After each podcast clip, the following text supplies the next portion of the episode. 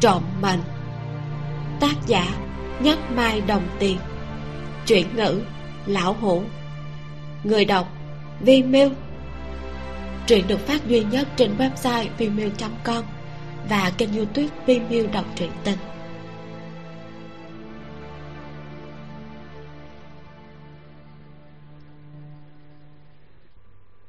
Quyển ba, đèn lồng hình người, phần cuối mưa đến nửa đêm thì tạnh, quần áo của khâu từ cũng được hong đến gần khô. Anh đang hong cái áo sơ mi, thỉnh thoảng nhìn nam tinh đang cầm dù dựa vào góc tường. Dù ép rất thấp, nhìn không thấy mặt cô, chỉ thấy đôi tay cô cầm cán dù lộ ở bên ngoài. Không hề động đậy, chủ nhân của nó tự hồ đang ngủ rất say. Khâu từ không dám đi qua khoác áo cho cô. Anh chỉ mặc có một cái áo sơ mi, chính mình liền thành khỏa thân làm không khéo có khi còn bị coi thành sắc lan bỗng nhiên cái dù động đầy hầu như không cho khâu từ có thời gian phản ứng. Nam tinh đã nâng dù lên liếc mắt một cái liền thấy khâu từ đang để trần nửa thân trên. Khâu từ nhìn cô mở miệng. Sắc lan nam tinh cứng đờ người lập tức che dù lại. Khâu từ cười sờ sờ áo còn hơi ướt nhưng anh vẫn mặc vào còn chưa mặc xong tán dù kia lại đột nhiên hạ xuống. Nam tinh nghiêng đầu nhìn vào phòng bên cạnh. Đồng tử co rút lại. Khâu từ nhận thấy không đúng cũng nhìn qua. Một sợi tơ đỏ từ ngoài phòng xuyên thấu vào trong trực tiếp đâm thẳng vào sảnh dừng lại trên cái bàn đầy bụi. Anh chợt cảm thấy sợi tơ đỏ này vô cùng quen mắt. Suy nghĩ một hồi mới hỏi. Tờ đỏ của cô? Không phải của tôi tôi đã thu hồi rồi nam tinh xếp dù lại bước qua đi xuyên qua sợi tơ nhìn từng hạt màu đỏ lăn tăng trên sợi tơ khó tình nói không thể nào trên đời tuyệt đối không có khả năng có cây bút chu sa thứ hai. Khâu từ vừa đứng dậy vừa cài nút áo vừa hỏi bút chu sa? Tơ đỏ mà tôi thu ở đảo tứ thủy anh còn nhớ không? Nhớ rõ. Sợi tơ đó là dùng bút chu sa đặc chế để chấm ra khâu từ thấy chân mày của cô càng nhíu càng chặt lại hỏi. Không có khả năng có cây bút giống như thế tồn tại à? Không có khả năng. Nam tinh dùng ngữ khí khẳng định rồi nhíu mày nói. Đây là kỹ xảo độc môn của nam gia chúng tôi. Nói cách khác bút là do tổ phụ của tôi nghiên cứu chế tạo ra. Trên đời này chỉ có hai cây. Khâu từ không hiểu hỏi. Cô giữ một cây vậy thì không phải còn một cây khác sao? Không có một cây khác đã bị thiêu trong lửa lớn. Nam tinh trầm mặt rồi nói cùng với em họ của tôi, đều đã bị đốt thành tro. Khâu từ khựng lại. Chân mày của nam tinh càng lúc càng nhíu chặt. Bút chu sa do nam gia nghiên cứu chế tạo ra có thể lần theo dấu tích của mọi vật. Năm đó, trưởng bối của nam gia đưa cho cô một cây, cũng cho em họ một cây. Em họ năm đó chết trong lửa lớn bút tùy thân hẳn là cũng đã bị thiêu. Nhưng vì sao? Khâu từ nói có thể tìm đến đầu kia nhìn xem lại đang dùng mà. Cũng như lần trước ở đảo tứ thủy anh đi qua con ngõ nhỏ nhìn thấy nam tinh đang thu hồi tơ đỏ. Nếu như vậy sợi tơ đỏ kia chắc có đoạn đầu.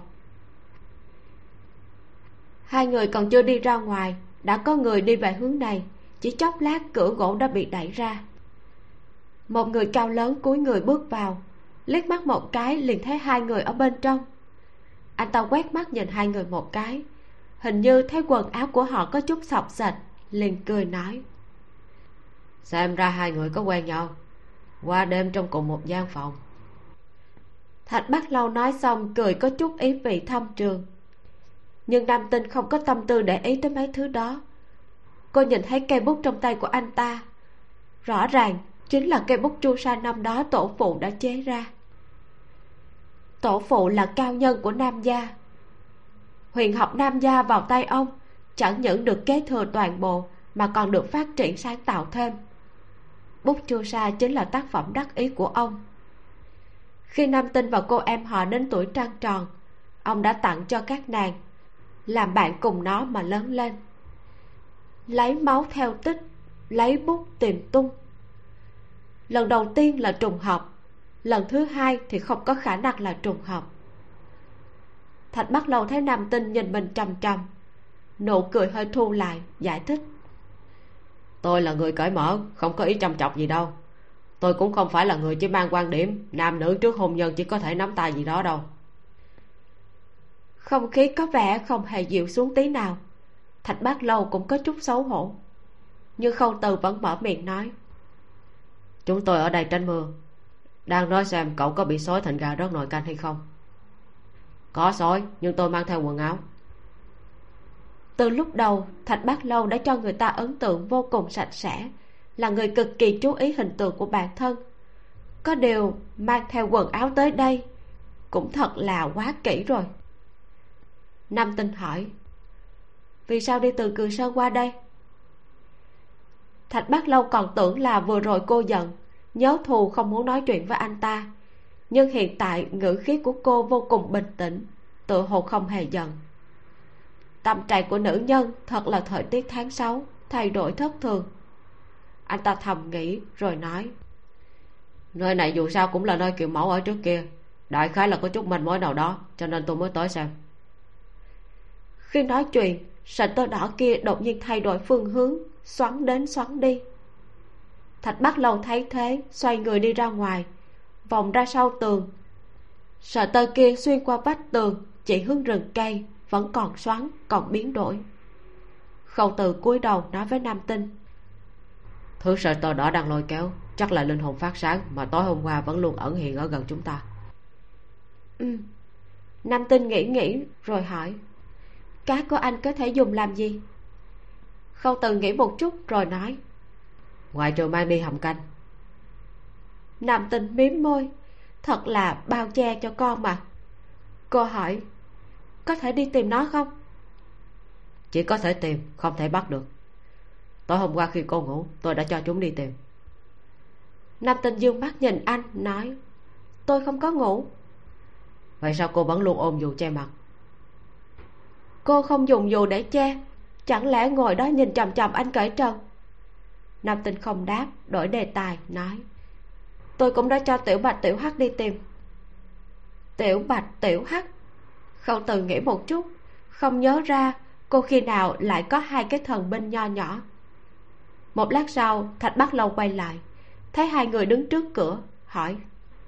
Hay là chúng ta hợp tác tin tức đi thù lao đợi cho các người. Anh ta bỗng nhiên hiểu ra hai người đã liên thủ à? Anh ta đoán là bọn họ xuống xe rồi mới liên thủ. Nếu không cũng không mạnh ai nấy đi taxi tới. Nhưng người tính cách lãnh đạm giống như nam tinh mà cũng đồng ý liên thủ thì thật là ngoài dự đoán. Khâu từ cười nói đúng vậy chúng tôi đã liên thủ nhưng cũng không tính toán hợp tác với cậu. Nam tinh tiểu thư đã nói với tôi làm sao để dùng máu tìm người nhưng cậu lại lén gạt đi như vậy làm sao mà chúng ta có thành ý hợp tác được? Nam tinh biết thạch bác lâu đang gặp khó khăn. Anh ta không có cách nào tìm được chuẩn xác tung tích của mẹ kiều. Manh mối hẳn là bị cắt đứt tại đây. Anh ta biết dùng máu, dùng bút, có chút thiên phú. Nhưng có lẽ vì kỹ thuật không tinh vi, phản vất như không được chân truyền, cho nên tới đây liền vô pháp bước tiếp. Nam tinh luôn cảm thấy anh ta rất giống em gái họ của mình. Những gì em gái họ biết, thạch bác lâu cũng biết. Năm đó em họ mê chơi, tuổi cũng còn nhỏ, không nghiêm túc luyện tập huyền học nam gia như cô. Hơn nữa, thiên phú không đủ, thua cô rất nhiều. Bây giờ, thạch bác lâu mơ hồ đã làm trái tim bình tĩnh nhiều năm của cô lại lần nữa chấn động. Tự hồ như là nhìn thấy em gái họ đã chết từ lâu của cô thạch bác lâu thoáng cân nhắc một chút. Không thể khẳng định là bọn họ đang nói lời khách sáo hay là muốn hợp tác. Cuối cùng không tin tưởng nhau cho nên anh ta từ bỏ nói. Các người không tin tôi tôi cũng không tin các người. Nói xong anh ta liền bỏ đi mang vẻ tiếc nuối. Nam tinh nhíu mày. Thạch bác lâu cũng không phải tới vì thù lao giống như là tới chơi. Mà không bỗng dưng cô nghĩ tới gì đó nói luyện tập. Luyện tập? Phải. Thạch bắc lâu không phải vì thù lao mà tới. Nếu không anh ta sẽ yêu cầu chia thù lao chứ không đề nghị đưa hết thù lao cho chúng ta. Anh ta cố ý giấu giếm cách làm của mình nhưng lại không cam lòng. Thoạt nhìn giống như là tìm nơi để luyện tập. Bút chu sa không dễ điều khiển sợi tơ đỏ xoắn tới xoắn lui để chứng minh chuyện này. Khâu từ kinh ngạc hỏi. Chứ không phải bởi vì vật thể đang thay đổi vị trí à? Không phải. Tơ đỏ do bút chu sa chấm ra thực tế là một loại gông xiềng có thể cuốn lấy đồ vật. Tuy không có bất kỳ nguy hiểm gì nhưng khí tràng rất là cường đại linh vật bình thường đều sẽ sợ hãi không dám nhúc nhích. Cho dù dám động cũng bởi vì gông xiềng mà không có cách nào đi lại linh hoạt sợi tơ đỏ đó vốn dĩ uống lượng là bởi vì người sử dụng kỹ thuật không tinh vi, không thể thao túng được. Thạch bát lâu chắc là tay mơ, cái hiểu cái không? Khâu từ hiểu ra, nói cây bút này thật sự rất lợi hại. Nam tinh nhớ tới tổ phụ, người mà ở cái thời nhân tài kỳ môn độn giáp xuất hiện lớp lớp kia lại được tôn sùng bậc nhất. Đó là người mà cô từ nhỏ đã kính ngưỡng, đã muốn vượt qua nhưng tài nghệ dù có kỳ ảo đi nữa cũng không đấu lại một thanh đao sắc bén thị huyết máu tươi khói thuốc súng lửa lớn là ký ức cuối cùng của cô về tổ phụ. Nếu đúng như lời cô nói vậy thạch bắc lâu nhất định sẽ không đi. Hắn thoạt nhìn không phải là loại người sẽ dễ dàng từ bỏ. Ừ. Ngón tay nam tinh có cảm giác chăm chích. Cô ấn xuống ngón tay vừa định nói tiểu bạch tiểu hắc của cô đã tìm được tung tích của nguồn sáng kia liền nghe khâu từ nói các của tôi đã tìm được nó rồi. Ừ. Bị đoạt lời nam tinh tự nhiên thấy không vui giống như tiểu hắc tiểu bạch của cô không bằng hai con cá của anh. Nam tinh theo vết tích đi vào rừng hỏi bản lĩnh của anh là học được từ ai? Người nhận nuôi tôi một bà cô rất hiền lành. Nam tinh khẩn lại cô nhi sao? Cô không hỏi tiếp. Nhưng nếu là nhận nuôi, còn dạy mấy thứ này, thì có lẽ cũng là vì thấy khâu từ có thiên phú ở phương diện này. Mới vừa tiến vào rừng, lại mất dấu. Cá và giấy lại tìm lần nữa, nhưng không có tung tích.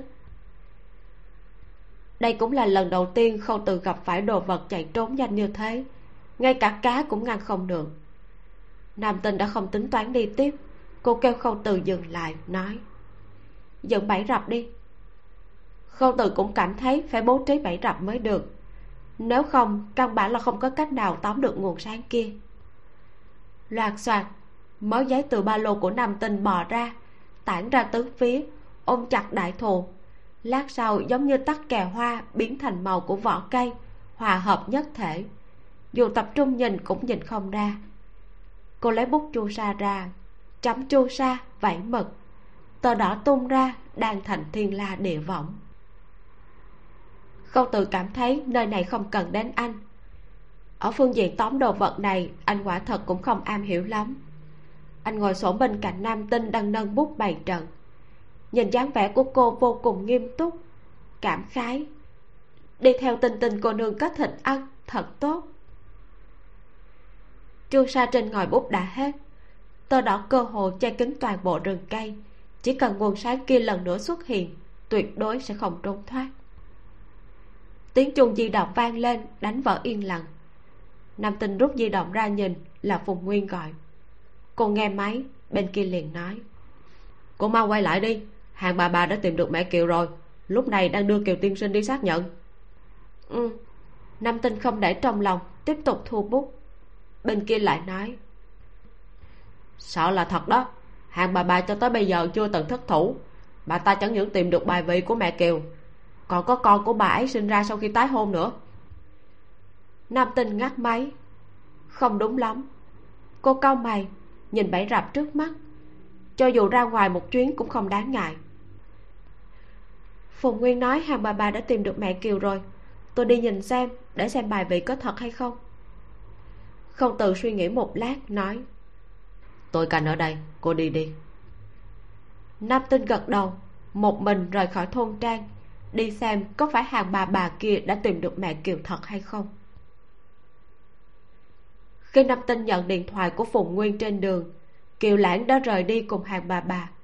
Vì thế, nam tinh kêu tài xế đổi tuyến trực tiếp đi qua chỗ của hàng bà bà. Sau khi xuống xe, nam tinh không nhìn thấy phùng nguyên. Phùng nguyên không chờ cô một chiếc xe khác dừng ở đó. Thạch bác lâu bước xuống. Anh ta cũng đồng thời nhận được điện thoại thấy hiếu kỳ mới tới nhìn xem. Khi hai người gặp mặt chỉ khẽ gật đầu không tốn nước miếng chào hỏi. Lúc cùng nhau đi vào trong thạch bác lâu nói kiều mẫu không có ở đây tôi cho là như thế. Không biết nam tinh tiểu thư nghĩ như thế nào? Nam tinh chỉ đáp ừ. Tuy câu trả lời đơn giản nhưng thạch bác lâu đã thỏa mãn. Dù sao, nam tinh xử sự thật là quá mức lãnh đạm, một chút cũng không đáng yêu. Thật là không biết khâu từ làm như thế nào có thể chịu đựng được việc cùng cô trở thành cộng sự. Ngõ nhỏ có chút cổ xưa, không phù hợp với đô thị lớn phồn hoa bên ngoài, là một con phố rất cổ. Một đường đi vào, nhà hai bên đều có chút lâu năm, lầu cao san sát gần đó nơi đây cũ kỹ, không có người đi đường. Đi đến số 171 hai người dừng lại. Nơi này chính là nơi hàng bà bà nói kiều mẫu tái hôn sinh con. Bọn họ còn ở bên ngoài, đã nghe thấy tiếng người ồn ào bên trong. Tiếng khóc chiếm đa số. Loáng thoáng còn có tiếng phùng nguyên khóc vì quá vui sướng. Thật tốt quá tốt quá. Kiều lão tiên sinh sẽ không ra đi trong núi tuyết rồi thạch bắt lâu ấn chuông cửa. Lát sau liền có người đi ra mở cổng sắt.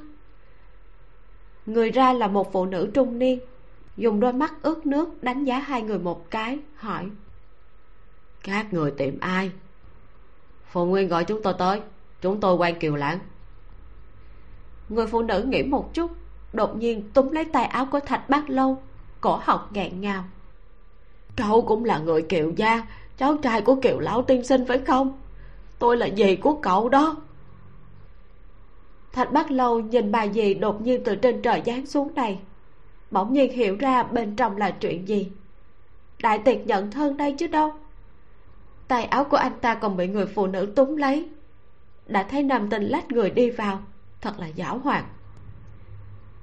Lắc mình vào bên trong, tiếng khóc bên tai nam tinh càng nhiều, vừa tạp vừa loạn, ít nhất cũng có mười mấy người vào phòng trong là một gian đại sảnh rộng mở. Tất cả đều là người. Nam tinh bắt được thân ảnh của phùng nguyên, bước nhanh qua, túm lấy tay của anh ta, hỏi. Tình hình thế nào vậy? Bị cảnh tượng hai nhà nhận thân cảm động đến rơi lệ, phùng nguyên hít hít nước mũi. Thế là nam tinh liền nói. Nhận thân đó, năm đó sau khi kiều mẫu rời thôn, gặp phải người nhà họ phương này, còn cùng nam chủ nhân kết hôn sinh ra bốn đứa con. Bốn đứa con lại sinh ra mười mấy đứa con nữa. Còn không phải sao? Hàng bà bà nói chuyện của kiều lão tiên sinh cho bọn họ. Bọn họ làm việc ở nơi khác đều trở về cùng kiều lão nhận thân đó. Nam tinh khẽ nhíu mày. Nhanh như vậy à? Hàng bà bà chính là tai nổi danh trong giới mà. Dùng cả đêm liền tìm được mẹ kiều. Có điều chỉ còn khói bài vị thôi. Mẹ kiều 30 năm trước đã qua đời rồi vị phương tiên sinh kia cũng đã qua đời. Hiện giờ ở đây chỉ là một nhà con trai đầu. Bà về ở đâu? Ừ, ở đằng kia. Nam tinh đẩy ra đám người biểu tình xúc động, đi đến cuối đại sảnh, nhìn thấy được tấm bài vị. Bài vị có chút cổ xưa, đặt trên một cái bàn nhỏ hương đến bên cạnh còn chưa cháy hết, khói bốc lượn lờ. Vậy là con đã có thể nói với ông nội rằng đã tìm được bà cố rồi. Kiều lãng nói đầy kích động. Ông nội rốt cuộc đã có thể an tâm. Từ nhỏ con vẫn nghe ông ấy kể về bà cố. Nếu như ông ấy biết bà cố rời đi rồi bình yên sống 50 năm, lão nhân gia người nhất định sẽ rất vui. Ông già kia cũng gật đầu, nói, đúng vậy. Sau khi mẹ tôi gả cho cha tôi, có nói là muốn đón anh cả về sống chung. Nhưng mà cậu cũng biết, khi đó là thời loạn mà. Căn bản không thể nào quay về. Cho đến khi quay về thì anh cả đã không còn ở kiều gia thôn nữa rồi. Nam tinh nghe ông ta kể lễ. Anh cả trong miệng của ông ta nhất định là kiều lão tiên sinh. Vậy, ông ta là con của mẹ kiều sau khi tái giá. Kiều lãng lại nói ông nội con bây giờ thân thể thật không tốt. Ông ấy muốn mau chóng gặp mặt mọi người một lần. Ông và các bà có thể cùng đi đến viện điều dưỡng được hay không? Có thể chứ. Tôi cũng muốn gặp lại anh cả. Nói với anh vài chuyện về mẹ. Nhưng mà anh cả không hận mẹ sao? Kiều lãng nói, ông nội chưa bao giờ giận bà cố cả. Ông chú cảm khái nói không hơn thật là tốt, thật là tốt. Thời bối loạn lạc, thần bất do kỹ mà. Khoan đã. Thạch bác lâu đột nhiên xen vào một câu trong cái đại hội nhận thân ồn ào này. Giọng của anh ta lúc này vang lên có vẻ thập phần đột ngột, cho nên cả sảnh đường nháy mắt yên tĩnh. Tất cả tầm mắt đều đổ dồn về phía anh ta. Thạch bác lâu nói mấy người thật sự là con của kiều mẫu tái hồn rồi sinh ra. Thúc công kia bất mãn nói. Cậu nói cái gì vậy? Ai lại tùy tiện nhận thân? Đây là chuyện lớn mà. Thạch bác lâu nói. Không có gì, chỉ là nghi ngờ mà thôi. Kiều tiên sinh ủy thác chúng tôi đi tìm mẹ kiều. Chưa đến một ngày, mấy người liền xuất hiện. Đó là nhờ có ta. Hàng ba ba lạnh lùng mở miệng hai mắt nhìn trầm trầm người thanh niên không biết tốt xấu này. Thanh danh của hàng bà bà ta không phải để cậu vũ nhục như thế. Ta đây tìm người đoán mệnh, đời này chưa từng thất thủ. Thạch bắt lâu khiêu khích nói à vậy bà nói xem, tôi là người như thế nào, lại từ đâu ra?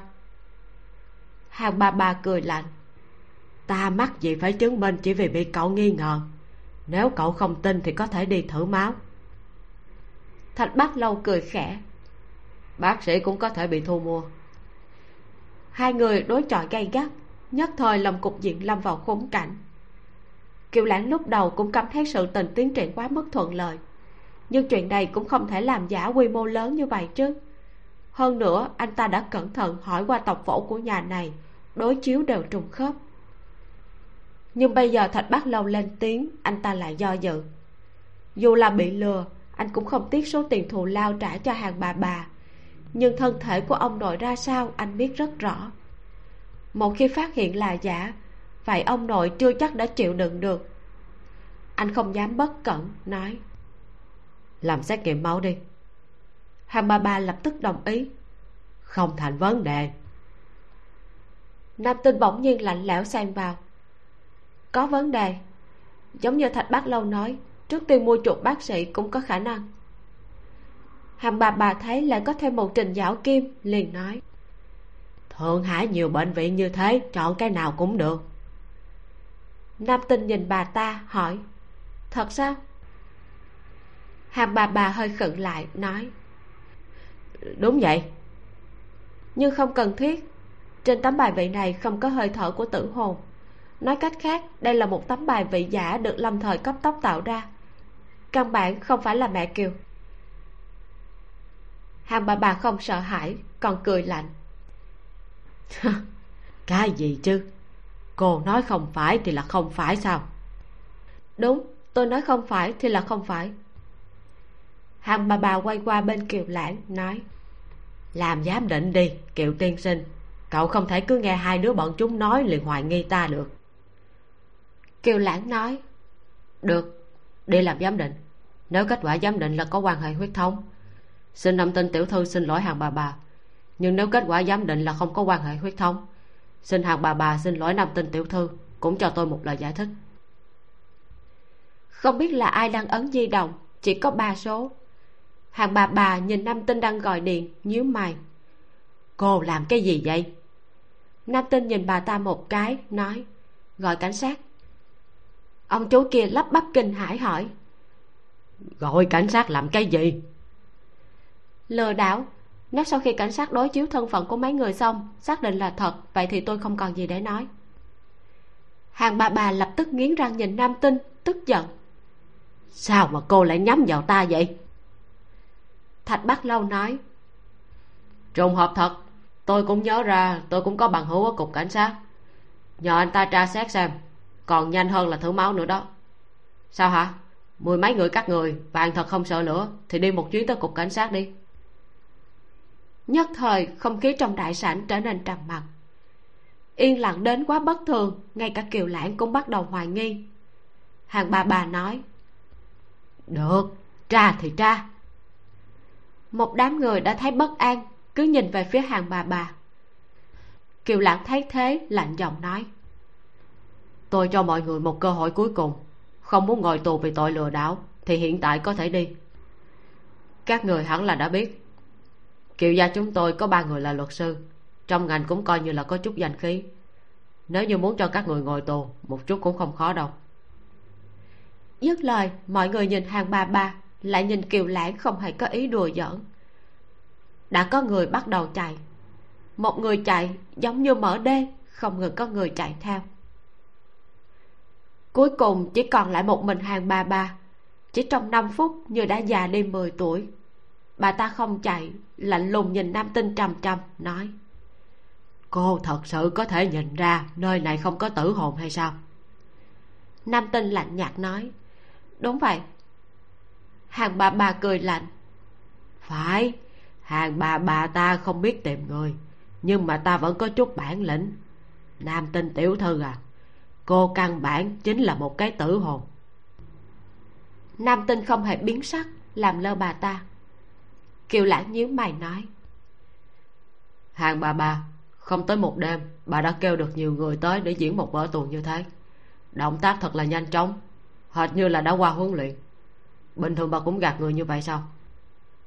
Hàng bà bà không phản bác, cũng không cho là đúng.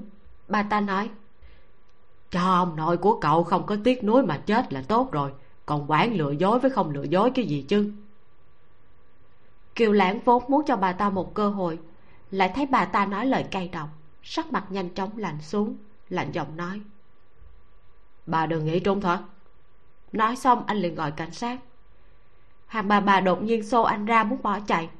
Thạch bắt lâu lắc mình ngang trước mặt bà ta, làm bà ta bị cản lại bên trong hàng bà bà có sức lực lớn hơn nữa, là lối khóc lóc lớn hơn nữa, cũng không có cách gì chạy thoát. Khi anh ta còn đang chặn hàng bà bà đẩy vào bên trong, liền thấy nam tinh lách người đi ra cửa. Cô nàng này thật là quá giảo hoạt, quả thực đã để hắn làm mồi câu anh ta ném người cho kiều lãng giải quyết. Dù sao, chuyện này cũng không liên quan gì đến anh ta. Anh ta chạy theo nam tinh hỏi, cô thật sự có thể nhìn ra tử hồn? Nam tinh hỏi ngược lại. Nếu cậu không thể nhìn ra, vì sao kết luận đây không phải là nơi kiều mẫu mất? Thạch bắt lâu do dự một chút, vẫn nói. Bởi vì toàn bộ manh mối đều chỉ về hướng cựu sông và kiều gia thôn. Mấy thứ này là ai dạy cho cậu lần này thạch bắt lâu không trả lời, anh ta nhíu mày. Đúng lúc này phùng nguyên đi ra. Phùng nguyên mang vẻ mặt thấp thỏm, thấy hai người bọn họ thì đi tới nói hàng bà bà kia cũng thật là quá đáng. Bà ta cho rằng đây là sau thực tế hay sao? Thạch bác lâu nói, làm phiền giám đốc phùng nói với kiều lãng, tôi rút lui. Nói xong quay qua nói với nam tinh, tuy rằng rất tò mò thủ pháp của cô, nhưng cô không muốn nói, không muốn hợp tác thì thôi. Tôi thừa nhận cô cao hơn một bậc, tôi đã hết bản lĩnh rồi. Cứ tiếp tục như vậy thì cũng không thú vị, cho nên tôi rút lui. Có duyên thì gặp lại cuối cùng, nam tinh cũng phát hiện thạch bắc lâu có một ưu điểm tiêu sái. Không chờ cô nói tạm biệt, di động liền vang lên. Nhìn một cái là khâu từ gọi. Cô bắt máy, bên kia nói, nó xuất hiện rồi. Khi nam tinh chạy tới cánh rừng ở kiều gia thôn, trời đã sắp chạng vàng. Sắc trời mông lung, cơn mưa to đêm qua làm chất đất trong núi trở nên mềm xốp lầy lội đi xuyên qua bụi cỏ, nước còn dính lại trên lá cây rào rạc rơi xuống, làm ướt nửa bên ống tay áo của cô. Cô cau mày đi về phía trước. So với lúc trời mưa, thời tiết nặng nề sau cơn mưa cùng những giọt nước mưa còn sót lại đều làm cho người không thoải mái như nhau. Có lẽ không có thời tiết nào khiến cho cô thích cả. Cô quay lại nơi phủ kính bảy rập hôm qua. Không nhìn thấy khâu từ, cá và giấy cũng không ở đây ngay cả tơ đỏ bày trận cũng bị xé rách, kéo đứt rất nhiều. Khâu từ đi đâu rồi? Nam tinh không định tốn sức dùng miệng gọi anh. Xã hội khoa học kỹ thuật hiện đại, có rất nhiều chỗ tốt so với trước kia. Ví dụ như là tìm người. Bấm nút gọi, tiếng chuông liền vang lên trong một bụi cỏ cao ngất tươi tốt. Hầu như là trong nháy mắt đó, nam tinh liền thấy một vật thể giống như người sáng rỡ, đột nhiên chạy thoát ra từ một đống cỏ khô khác bên ngoài trận. Quái vật hình người kia không có mặt. Có người đứng lên từ bụi cỏ, nhìn nam tinh. Cô khẩn lại, nói, tôi không biết anh ngồi xổm trong đó. Khâu từ vừa ngồi xổm bụi cỏ, lúc này bước ra. Cả người dính đầy cỏ. Anh phủi cỏ bám trên quần áo, đi đến trước mặt cô, nói, nó rất giảo hoạt, không chịu tới gần nhưng mà nhìn ra được là nó muốn tiếp cận chúng ta. Cũng không biết vì sao cứ tới gần rồi lại chạy. Tôi đã phải ngồi xổm ba tiếng tê hết cả chân khâu từ phàn nàn xong lại nói. Xem ra người hàng bà bà tìm được không phải là hậu nhân của mẹ kiều rồi. Ừ là giả. Tất cả những người đó đều là hàng bà bà tìm người tới diễn kịch lừa gạt tiền của kiều lãng. Khâu từ không khỏi bật cười. Hàng bà bà này thật đúng là lợi hại trong một thời gian ngắn như thế mà có thể sắp xếp được một tuần kịch. Xem ra trước kia không thiếu làm những loại chuyện này. Thảo nào lúc ấy bà ta đòi kiều gia đưa tư liệu kỹ càng tỉ mỉ cũng coi như là khá tốn sức. Nam tinh nghĩ tới lời anh nói vừa rồi hỏi anh nói là nó muốn tới gần chúng ta rồi lại không dám tới. Đúng thế. Nam tinh nhíu mày suy tư dùng di động tìm lại cái link chủ đề mà phùng nguyên gửi tới trên chủ đề biểu hiện người post bài vừa update nam tinh click mở phần bình luận của chủ topic tổng cộng đã phát 6 cái. Quái vật kia thật sự là đáng sợ nha. Mấy người đừng có mà không tin. Tôi dùng 30 cân thịt mỡ trên người đấy thầy là tôi tận mắt nhìn thấy đó. Nó có bộ dạng như là người chỉ là rất lùn phỏng chừng là một chu nho. Chú thích chu nho là từ chỉ người bị chứng người lùn bẩm sinh nó không có mặt nha cũng không có mũi giống như là đom đóm sẽ sáng lên vậy đó. Còn thọc cây đuốc vào ngực mình nữa. Nó vẫn luôn đuổi theo chúng tôi đuổi tới ra khỏi cửa sơn mới dừng lại. Siêu hung. Bình luận càng lúc càng nhiều đã đạt tới cả trăm cái. Có một bình luận như thế này. Tôi tin lời chủ thớt ba năm trước đây tôi cũng từng đi qua kiều gia thôn gần cừ sơn đi thắp hương cho bà bác của tôi á buổi tối trở về cũng có nhìn thấy cái thứ kia. Có điều là không giống đom đóm như chủ thất nói, nhưng đúng là giống như chu nho. Nó cũng muốn tới gần tôi. Tôi lớn gan, đứng im. Nó cũng đứng im, nhưng nhìn ra được là nó rất muốn tới gần tôi. Tôi thấy lửa của nó hình như là muốn tắt, còn đốt cho nó một đống lửa. Sau lại tôi không thấy nó nữa? Chúc nó mạnh khỏe.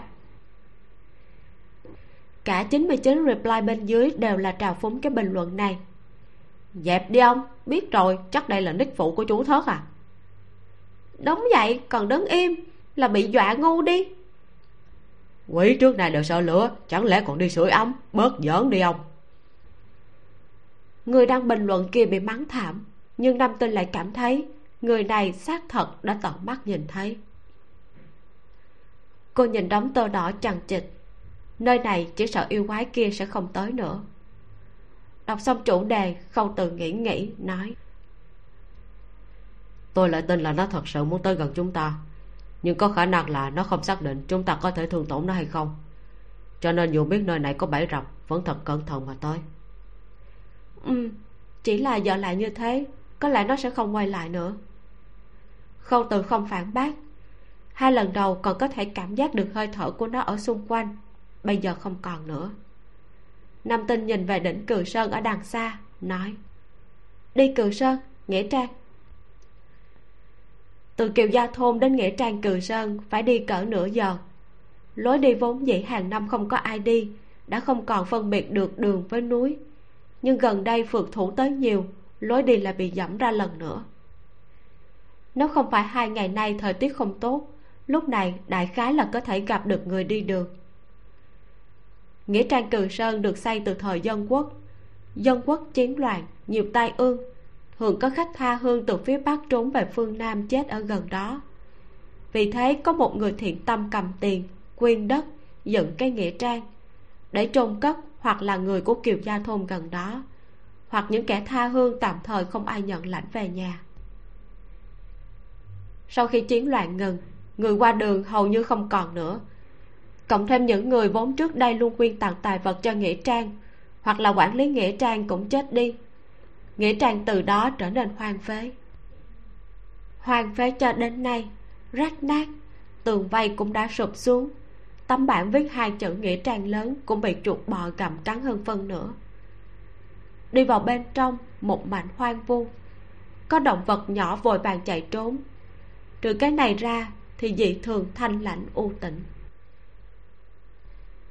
nam tinh và khâu từ thường hay đi vào mộ cổ. Không khí ở đó so với nơi này quỷ dị hơn nhiều, cho nên cũng không cảm thấy bất ổn. Tiếng gió bên tai thì chính là tiếng gió. Tiếng loạt xoạt cũng chỉ là tiếng của chuột bò. Cho dù thực sự là có quỷ quái, cũng không có gì đáng sợ. Không khí quỷ dị ở trước mặt bọn họ là hoàn toàn bài trận, không có một chút tác dụng nào. Hai người đi vào đại sảnh thấy trên mặt đất còn một đống lửa. Lửa chắc là đã cháy thật lâu, bởi vì xung quanh đã tích lại rất nhiều tro từ củi gỗ cháy trụi. Nam tinh nhớ lại tình huống mà chủ topic kia miêu tả. Đống lửa này, đại khái chính là đống lửa ngày đó những người đó nhóm lên. Nhưng lúc này cũng đã qua mấy ngày, lửa còn chưa tắt. Vậy thì tuyệt đối không thể là lúc đó lưu lại. Khi mấy người kia rời đi có người vẫn tiếp tục châm thêm củi vào đống lửa. Cô xoay người đi vào hậu viện, dựa theo đường đi mà những phượt thủ kia miêu tả. Đi ra sân sau, quả nhiên thấy mười mấy cổ quan tài xếp hàng trong cái sân cỏ dài ung um tùm. Không có ánh trăng, dưới sắc trời sập tối ảm đạm, quan tài màu đen càng thêm vài phần quỷ bí. Nắp quan tài được đóng đinh, chứng tỏ bên trong có người có lẽ là những người tha hương không ai nhận lãnh. Có lẽ là những người vốn đã không còn nhà để về. Lúc ấy là thời điểm gần như nước mất nhà tan. Những kẻ tha hương loại nào cũng có. Bỗng nhiên khâu từ cúi đầu nhẹ giọng nói, nó lại xuất hiện. Nam tinh cũng đã nhận ra. Lúc này cô không lập tức quay đầu lại. Nhìn mấy quan tài này một lúc, cảm thấy vật kia đã bay đến hành lang gần đó cô mới đột ngột xoay người lại chạy về hướng đó. Lúc chạy vào hành lang, cô thình lình nhìn thấy một người giấy mờ mịt không có mặt. Người giấy kia tự hồ bị cô làm cho hoảng sợ, quay đầu lại muốn chạy. Nhưng khi nó xoay người muốn chạy trốn, một sắp giấy đen trắng lại nhảy ra, nhanh chóng xếp thành một vách tường ngăn đường lui của nó. Nó muốn nhảy qua lan can chạy trốn. Bỗng nhiên thấy hai con cá lớn quét ngang cái đuôi một cái đuôi đẩy nó vào lại trên hành lang gấp khúc. Khi nó định chạy trốn lần nữa, nam tinh cùng khâu từ đã đuổi tới. Quăng tơ đỏ ra, trói nó thành cái bánh chân nam tinh cho là đã chế phục được nó, đột nhiên cảm thấy bàn tay đang đè nó nóng rực như là bị lửa đốt. Khâu từ cũng thình lình có cảm giác bị đốt nóng. Anh lập tức túm lấy tay cô kéo ra. Chỉ thấy ở ngực người giấy bốc lên một ngọn lửa, tay của nam tinh cũng bị bỏng rát người giấy thừa lúc bọn họ chưa chuẩn bị đứng phát dậy lại lần nữa bay ra phía bên ngoài. Không đợi hai con cá âm dương chặn lại đã thấy một cái mai rùa bay tới nện mạnh vào ngực của nó. Người giấy bị đánh trúng không nhẹ thiếu chút nữa là quỳ xuống đất. Hờ bắt được rồi. Từ trong lùm cỏ dại truyền ra một giọng nói quen tai. Người nhảy ra càng thêm quen mắt. Là cát đại tiên. Ông ta căn bản không hề bỏ đi muốn làm chim sẻ muốn làm hoàng tước ăn ve cùng bọ ngựa. Các đại tiên chạy nhanh tới tóm lấy người giấy giơ tay ngăn khâu từ cùng năm tinh đang định bước đến nói nè nó là do ta tóm được các người không thể đoạt. Khâu từ thở dài sao lại có người không biết xấu hổ tới như thế?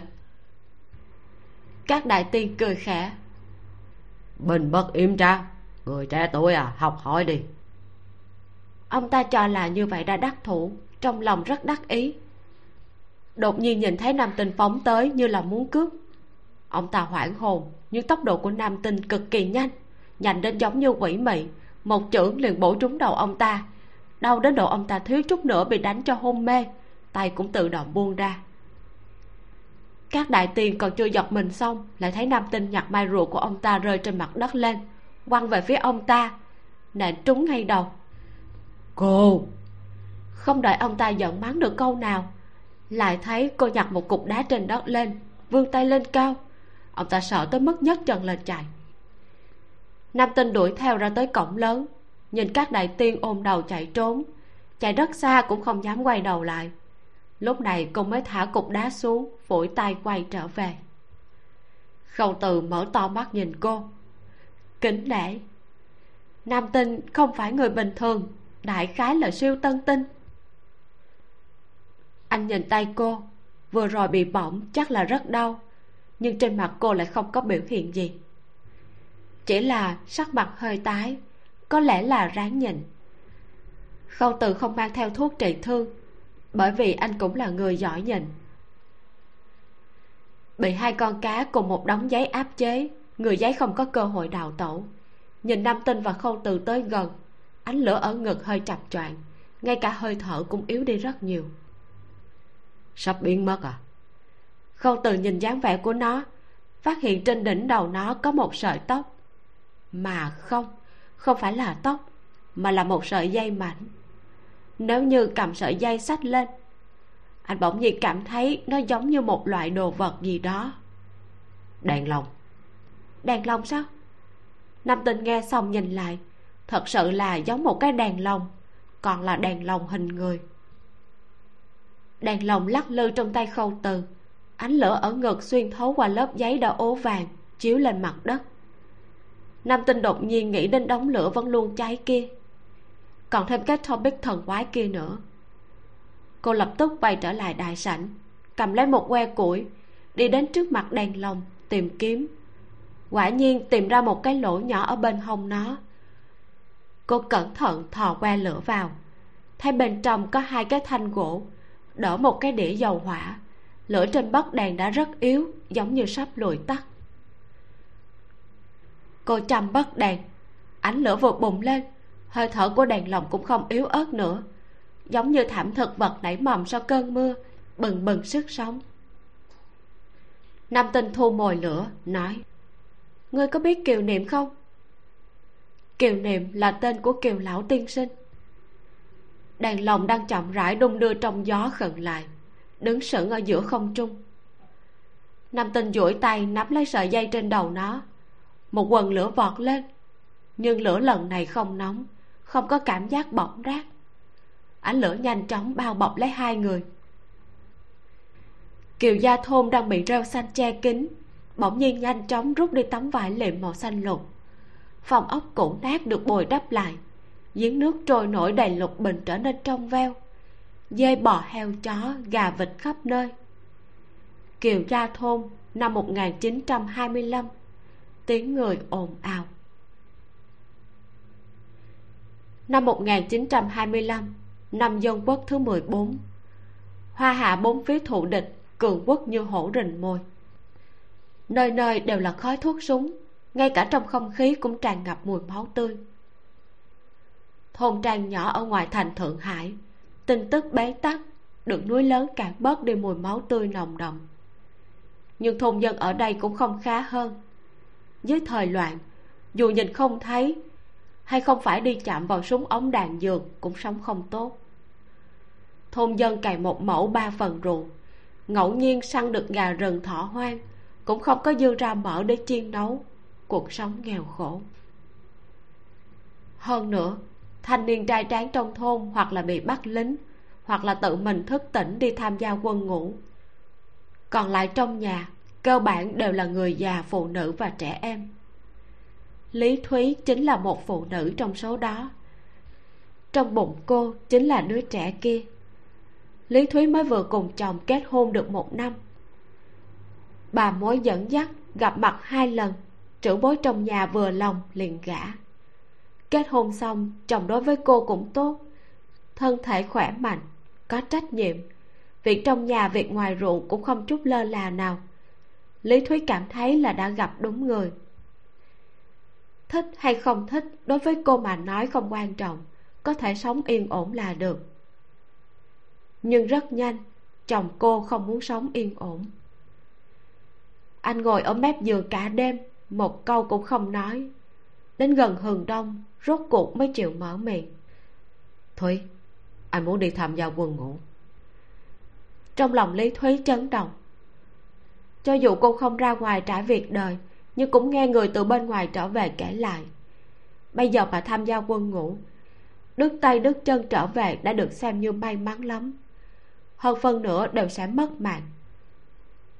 Cô cúi đầu không hé răng không muốn đồng ý.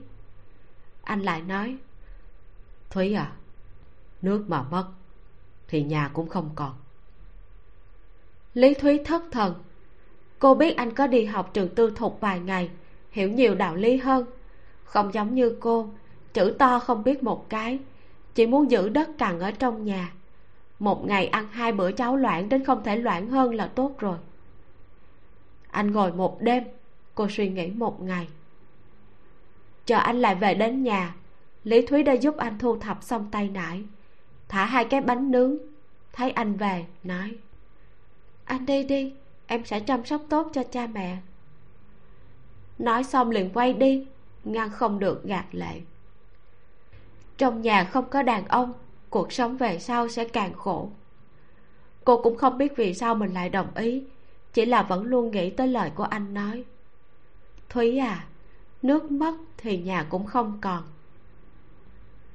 Cô còn nhớ rõ chồng mình trước khi đi, đã ôm cô thật chặt.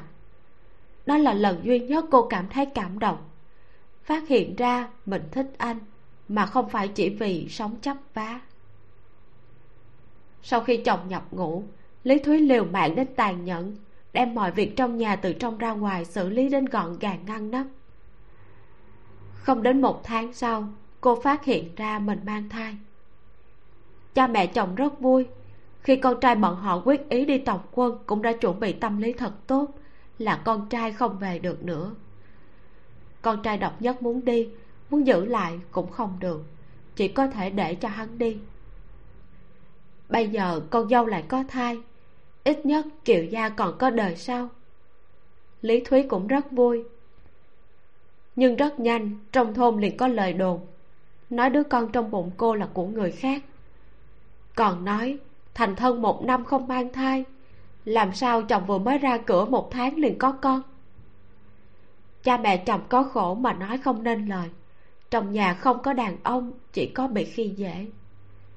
Lý thúy vốn dĩ không thèm để ý mấy chuyện này, nhưng nghe quá nhiều, ở trong thôn cũng có người chỉ chỉ trỏ trỏ.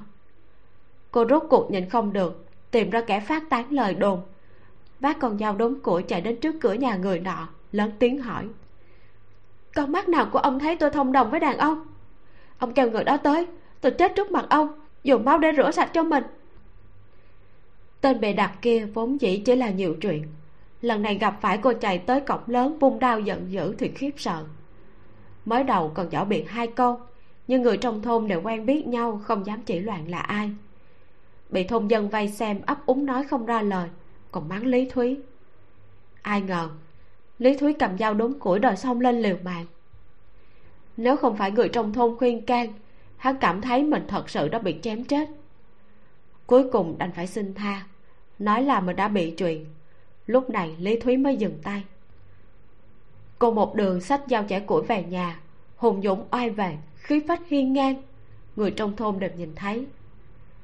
Cô về đến nhà, vừa đóng cửa lại dao chẻ củi rơi xoảng xuống đất. Cô ngồi bệnh xuống khóc rống nếu trong nhà có đàn ông có thể ra mặt, cô không phải đi làm những chuyện như thế, quá mất mặt. Cô khóc một hồi, rồi lau nước mắt. Trước khi chồng quay về, cô phải kiên cường một chút, làm trụ cột ở trong nhà. Nhưng bởi vì có một tuần này của lý thúy, trong thôn không còn ai dám bịa đặt nữa chờ khi bụng cô lớn dần, ôm bụng to xuống ruộng làm việc, mấy phụ nữ khác nhìn không nổi cũng qua hỗ trợ. Cuộc sống tuy gian nan, nhưng ít ra vẫn còn chống cự được. Nhưng chồng của cô vẫn không có tin tức. Chờ đến tháng thứ sáu, đã bắt đầu mùa đông, trời rất lạnh. Là mùa mà người già thân thể suy yếu khó chống cự nhất. Trong thôn lục tục có người chết đại khái là đã tới cuối năm. Người bên ngoài lần lượt trở về, cũng lần lượt mang tin tức về. Mỗi ngày, lý thúy ngóng trong chồng cô gửi tin về. Cho dù là có một tin tức xấu cũng không sao, vẫn tốt hơn là chẳng có gì. Lại thêm một tháng, lý thúy sắp sinh. Cha mẹ chồng đã gần như quên mất chuyện của con trai, toàn tâm toàn ý chuẩn bị cho đứa trẻ tương lai của kiều gia đúng lúc này, lý thúy nghe nói cậu tử lúc trước cùng chồng mình rời thôn nhập ngũ đã quay về, nhưng chồng cô lại không cô đi đến nhà cậu tử, chỉ thấy cậu tử bị cụt một chân, lỗ tai cũng mất một bên. Người vốn chắc nịch lúc này gầy trơ cả xương, nhìn liền muốn khóc.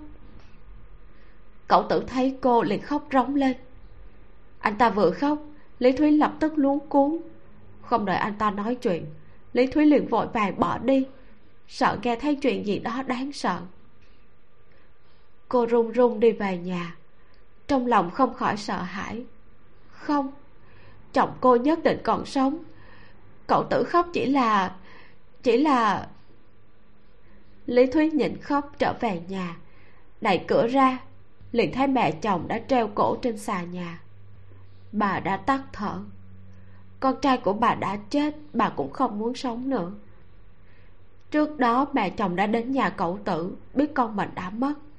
Bà đã nỗ lực gạt chuyện con mình qua một bên, nhưng tin con trai chết vừa truyền đến, bà vẫn không thể nào chịu đựng nổi. Bà cho là mình đã chuẩn bị tâm lý thật tốt, nhưng loại chuẩn bị này, dù có cho 20 năm cũng làm không nổi.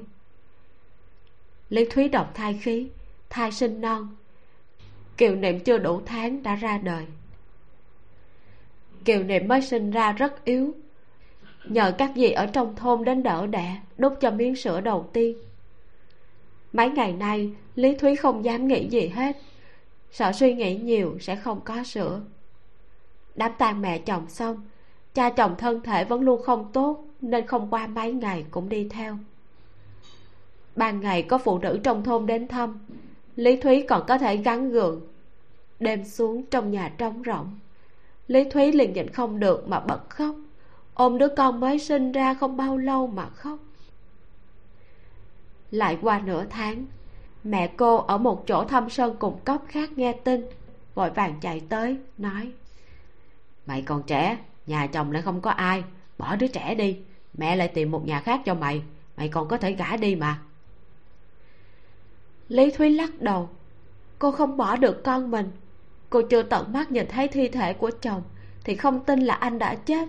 Cô phải chờ anh trở về. Mẹ cô nóng nảy nhưng khuyên mãi cũng không được. Cuối cùng đành phải đưa hết chút tiền trên người cho cô. Trước khi đi còn ôm đứa trẻ. Bỗng nhiên cảm thấy không thích hợp hỏi. Đứa nhỏ đã sinh ra bao lâu rồi? Một tháng. Sao còn chưa mở mắt bà dùng tay kéo mí mắt của kiều niệm, vừa kéo lên, liền thấy một đôi mắt không có đồng tử. La lên, là một đứa mù. Lý thúy ngẩn ra. Ném đi, mày muốn bị liên lụy cả một đời hả? Lý thúy ôm lấy đứa trẻ, chết cũng không chịu buông tay. Hết cách, mẹ cô đành phải rời đi, dặn cô tự chăm sóc mình cho thật tốt. Nhà mẹ đẻ cũng nghèo thật sự không có cách nào để lo cho cô. Lý thúy cứ như vậy cõng con xuống ruộng làm việc. Bất kể ngày đêm, gầy đến độ trên người không có bao nhiêu thịt. Tự mình trồng trọt không đủ ăn, chờ nhà người khác thu hoạch, cô sẽ đến đất nhà người khác nhặt nhạnh từng hạt kê. Có thể nhặt một hạt thì được một hạt. Cô tự kẻ răng tiết kiệm ra lương thực, nuôi lớn kiều niệm. Kiều niệm được ba tuổi ngoan ngoãn lại hiểu chuyện. Rốt cuộc, lý thúy cũng không vất vả nữa. Nhưng kiều niệm không biết mình là người mù.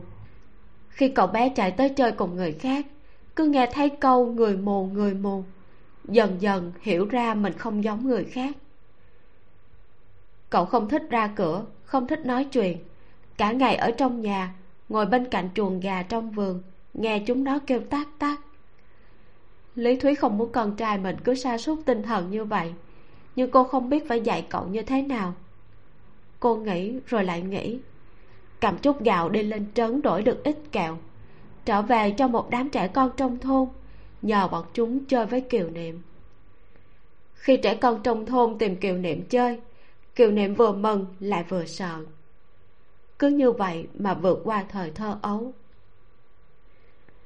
Lý thúy muốn cho kiều niệm đi học nhưng không có tiền. Bên ngoài càng ngày càng loạn, chiến hỏa đã muốn lan đến khe suối gần đó. Cuộc sống của thôn dân cũng không tốt đẹp gì. Lý thúy già mặt dày, mang kiệu niệm đi gặp một lão tiên sinh nghe nói là tu tài trong thôn, xin ông thu kiệu niệm làm học sinh. Lão tiên sinh đã già cả mắt mờ, tay cầm bút cũng đã phát run, nhưng thấy còn có người tin tưởng học thức của ông, rất vui, liền nhận lúc rảnh, lý thúy liền ra sông vớt cá, làm sạch rồi đưa qua. Lên núi hái chút quả dại cũng đưa qua cho lão tiên sinh, trong khi mình một miếng cũng không nỡ ăn. Kiều niệm 10 tuổi bắt đầu biết chữ, tuy hơi chậm, nhưng lý thúy cảm thấy mình không hổ thẹn với kiều gia. Năm năm sau, lão tiên sinh qua đời. Việc học của kiều niệm bị gián đoạn, bởi vì đôi mắt cũng không có cách nào lên trấn trên đi học bởi vì đôi mắt, việc đi học có vẻ vô dụng. Trong thôn có người cười nhạo, nói cậu là một người mù đi học làm gì? Còn cười lý thúy cao ngạo. Còn có người nói, kiều niệm là khắc tinh, khắc chết cha hắn. Khắc chết ông nội bà nội, hiện giờ còn muốn liên lụy đến lý thúy. Kiều niệm cũng nghe thấy những lời đồn này. Cho nên không muốn ra ngoài, lý thúy nghe được cô lại lần nữa cầm dao chẻ củi, chạy đến trước cửa nhà người kia cho bọn họ cầm miệng. Nhà kia vốn dĩ là ác bá trong thôn, người trong nhà đông, không bị hành vi của lý thúy làm sợ, ngược lại còn đánh cô. Lý thúy không sợ hãi lùi bước, cô biết cô mà lui thì con trai cũng xong đời. Lý thúy bị đánh, mặt mũi bầm dập, nhưng nhà kia cũng không chiếm được tiện nghi. Cuối cùng thôn trưởng đành phải ra mặt hòa giải vì thế, lời đồng bày cũng ngưng. Không ai nhắc lại chuyện này, bởi vì họ đều biết lý thúy là người liều mạng. Kiều niệm biết được mẹ đi đánh nhau với người ta. Nghe thấy mẹ trở về lấy thuốc chuỗi tay sờ mặt mẹ. Gò má vốn thon gầy là bị sưng to. Cậu không nhịn được bật khóc. Con người cảm thấy mình trưởng thành khi nào? Đại khái chính là lúc nhận ra trưởng bối đã già ngày hôm sau kiều niệm nói với mẹ. Mẹ con muốn tìm chút việc đi làm cái gì cũng được. Người mù muốn tìm việc không hề dễ dàng. Cho dù đi làm thợ học việc cũng sẽ bị người khác ghét bỏ. Lý thúy cũng rầu con muốn làm việc là tốt cô cũng không thể lo cho cậu cả đời học cái nghề là tốt nhất vững chắc. Nhưng không ai chịu nhận không một người nào người trong thôn sau khi nghe nói việc này. Thật ra có người để ý đến nhà tìm lý thúy nói. Thật ra tôi cảm thấy có một công việc thích hợp cho kiều niệm làm nhưng không biết lá gan của cậu có lớn hay không. Kiều niệm hỏi việc gì? Tôi có người bà con nguyên tiền xây cái nghĩa trang cách đây cũng không quá xa mà thiếu người gác đêm. Lý thúy vừa nghe vội lắc đầu việc đó không có tiền đồ hơn nữa đêm hôm ở đó một mình quá nguy hiểm. Người nọ cười nói nguy hiểm thì thật ra không đâu. Cũng không ai đi trộm người chết đúng không? Có điều nơi đó hơi hẻo lánh. Người gác đêm lúc trước mới nửa năm chịu không nổi đã bị dọa chạy. Kiều niệm nó đuôi thích hợp cho chuyện này nhất. Nhìn không thấy thì không sợ. Lý thúy nhíu mày sửa cho đúng là người mù. Người nọ cười cười. À, phải phải người mù người mù. Kiều niệm nói cháu làm có cơm ăn là được. Mẹ của cháu sẽ không khổ nữa. Nghĩa trang kia ở đâu? Không xa ở ngay cựu sơn thôi. Kiều niệm có việc làm tuy cách đó không xa nhưng là từ nhà đi qua đối với một người không nhìn thấy lại quá dài lý thúy đặc biệt đi đem mấy hòn đá lớn ở trên đường dịch qua một bên, đem mấy cái hố có thể lắp lại được đều lắp hết. Mỗi ngày chạng vạn cô từ ruộng về liền dẫn kiều niệm đi nghĩa trang. Đưa cậu tới nơi rồi vội vàng trở về, làm hết việc còn lại ngoài ruộng mới về nhà nấu cơm. Tới sáng sớm lại đi nghĩa trang đón con về nhà. Kiều niệm biết mẹ vất vả, không muốn mẹ lại tiếp tục đưa đón như vậy hôm nay chạng vạn ra cửa, cậu nói. Mẹ à con có thể tự đi được. Mới từ ruộng về, lý thúy không để ý, nói. Chờ mẹ rửa tay xong rồi dẫn con đi. Mẹ, con thật sự tự đi được. Mấy ngày nay lúc đi, con nhớ số bước chân. Đi mấy bước là quẹo, đi mấy bước là lên dốc, đi mấy bước là vào cổng lớn. Ba ngày đi về số bước chân con đều nhớ. Chỉ cần bước chân dài như nhau thì sẽ không đi nhầm lý thúy không yên tâm, nhưng nghe con trai nói rất kiên định, liền đồng ý. Kiều niệm cầm gậy dò dẫm ra cửa, lý thúy lặng lẽ theo phía sau. Con trai đi rất chậm, nhưng đúng như lời cậu nói, nơi nào cần quẹo, nơi nào lên dốc, nơi nào xuống dốc, ngay cả trên đường gặp phải cái vũng nước phải bước dài hơn, cậu đều nhớ rõ.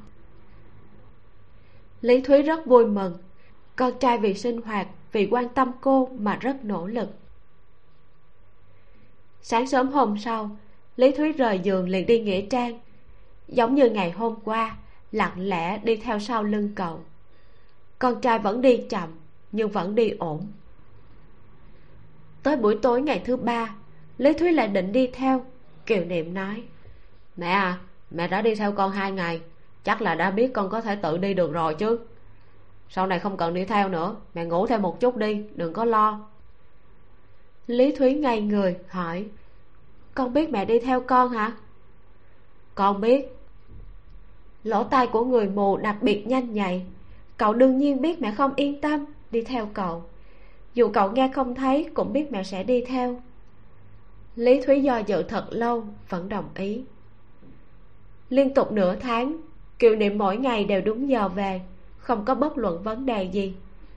Rốt cuộc, lý thúy yên tâm. Nhưng không bao lâu sau, trên mặt kiều niệm có vài vết thương. Lý thúy hỏi cậu cậu nói đường trơn bị ngã.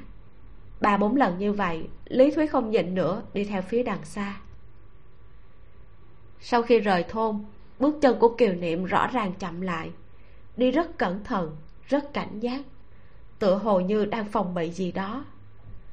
Trời tối lý thúy nương theo ánh trăng nhìn bóng lưng cẩn thận của con trai, rất đau lòng. Đi đến nửa đường, đột nhiên trong bụi cỏ có mấy đứa trẻ nhảy ra, cầm đồ quăng vào kiều niệm, vây quanh cậu kêu, tên đuôi tên đuôi tên đuôi chết tiệt! Kiều niệm vung gậy gỗ trong tay, nhưng không trúng ai, không né được món đồ nào, cứ đứng tại chỗ như thế, chịu đựng những đứa trẻ đó ném đồ vào. Cậu không dám đi sợ rối loạn phương hướng, rối loạn số bước chân. Lát nữa sẽ không đến được nghĩa trang. Rồi sẽ bị trừ tiền công, cơm chiều cũng không ăn kịp. Cúc lý thúy chạy vọt ra, nhặt một khúc cây trên mặt đất đuổi đánh bọn chúng. Đám trẻ chạy trốn rất nhanh, chỉ chốc lát đã không thấy bóng dáng.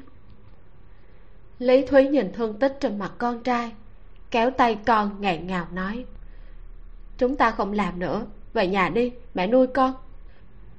Mẹ à đi đâu cũng như nhau, tìm được việc này đâu có dễ dàng. Người ta nhận con là đã tốt rồi. Con không thể kiếm nhiều tiền, nhưng ít nhất có thể tự nuôi sống chính mình. Bọn họ cho con hai bữa cơm. Tất cả đều là cơm đó, không phải cháo lỏng. Còn có đồ ăn ăn tết còn có hai miếng thịt nữa. Lý thúy cố nén nước mắt, đồng ý. Vậy đến nhà, cô không khóc. Khóc cũng vô dụng cô đã sớm hiểu rõ đạo lý này. Cả đêm lý thúy không ngủ. Sáng sớm hôm sau, lúc kiều niệm trở về, liền nghe thấy mẹ mình đang chặt trúc trong sân. Bổ một mảnh lại một mảnh. Cậu ở bên cạnh hỏi, mẹ đang làm cái gì vậy? Mẹ làm cho con cái đèn lồng. Kiều niệm cười, kéo đến vết thương trên mặt sinh đau. Cậu nói, thằng đuôi sách đèn lồng sao? Lý thúy sửa lại cho đúng là người mù. Kiều niệm mệt nhọc đi vào nhà ngủ. Chờ khi lý thúy vào nhà lấy dây thừng, liền thấy trên bàn còn một chén cơm.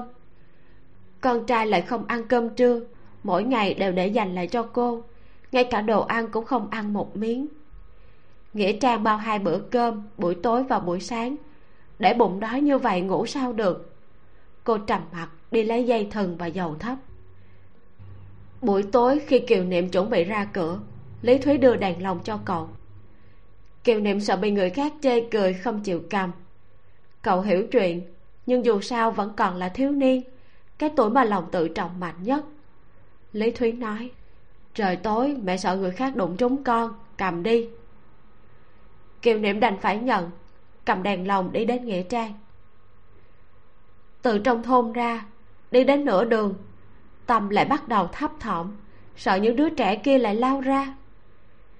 Nhưng đêm nay ngoài ý muốn lại không có. Cậu rõ ràng nghe thấy tiếng bọn chúng trốn trong bụi cỏ, nhưng kết quả bọn chúng lại không xuất hiện. Kiều niệm ngạc nhiên, không biết bọn chúng tại sao lại ngoan như thế. Tới nghĩa trang, đang có người nâng cán đi vào, nhìn lên thấy kiều niệm liền hoảng sợ, nói, trời ơi, kiều niệm, cậu thiếu chút nữa là hù chết bọn tôi tôi còn tưởng là gặp quỷ. Kiều niệm hỏi, ai là quỷ? Tôi giống quỷ sao? Người nọ nói, cậu không giống, nhưng cái đèn lồng ở trong tay của cậu giống. Cậu xách đèn gì không được, lại đi xách cái đèn lồng hình người. Vừa rồi nhìn lên, tôi còn cho rằng đó là quỷ ở trong núi bay tới bay lui. Đáng sợ thật. Kiều niệm bỗng nhiên hiểu ra, vì sao mẹ cậu một hai lại bắt cậu phải xách đèn lồng? Mẹ cả ngày ở trong sân cặm cụi, chính là để làm chiếc đèn lồng này. Cậu khăng khăng phải làm công việc này, nhưng mẹ không yên tâm. Cậu lại không cho bà đi theo, cho nên mẹ mới nghĩ ra cách này.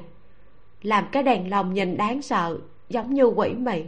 Như vậy những đứa trẻ đó cũng không dám tới gần cậu. Mũi của kiều niệm chợt xót. Mẹ, có cái đèn lồng này mấy đứa trẻ đó bị dọa, cũng không dám mai phục trên đường nữa.